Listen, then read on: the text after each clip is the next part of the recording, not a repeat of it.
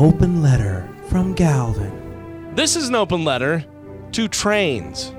Dear trains, seriously? Every time I see a train, I get furious. They stop traffic, they're loud, there's really no reason for them. Planes, ships, trucks. Sorry, trains, you've been bested. Once something comes along that is better than the previous thing, the old thing is obsolete and should be dealt with accordingly. How many covered wagons you see downtown getting supplies? exactly, none. Once we got cars, covered wagons go bye bye. Also, don't think I don't know what you're doing, train engineers, when you go to a party or you're filling out your online dating profile. I'm an engineer. Really? What kind? Mechanical? Computer? Civil? Nope. Train. Beat it, loser. I don't even know what it takes to become a train engineer. Uh, do you like very specific types of hat? Uh, can you pull this rope and make a loud, annoying whistle noise?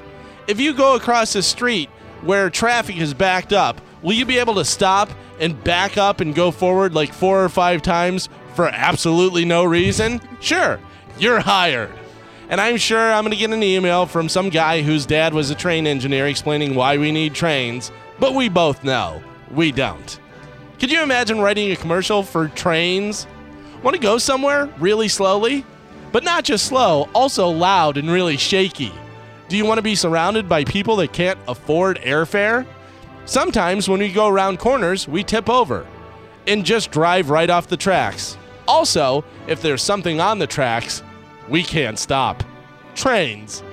Pass. Listen, if you live in a busy city and you can park your car and take the train downtown, I get it. But trains, you gotta meet me halfway. Either build the train underground or make it go over the road like a bridge. Listen, we've moved on. We don't need trains anymore. The need for trains has left the station. Also, think of this no more trains means we don't have hobos riding the rails going town to town, raping, robbing, and stinking up the place. I'm Galvin from The Mike Calta Show, and this has been an open letter to trains.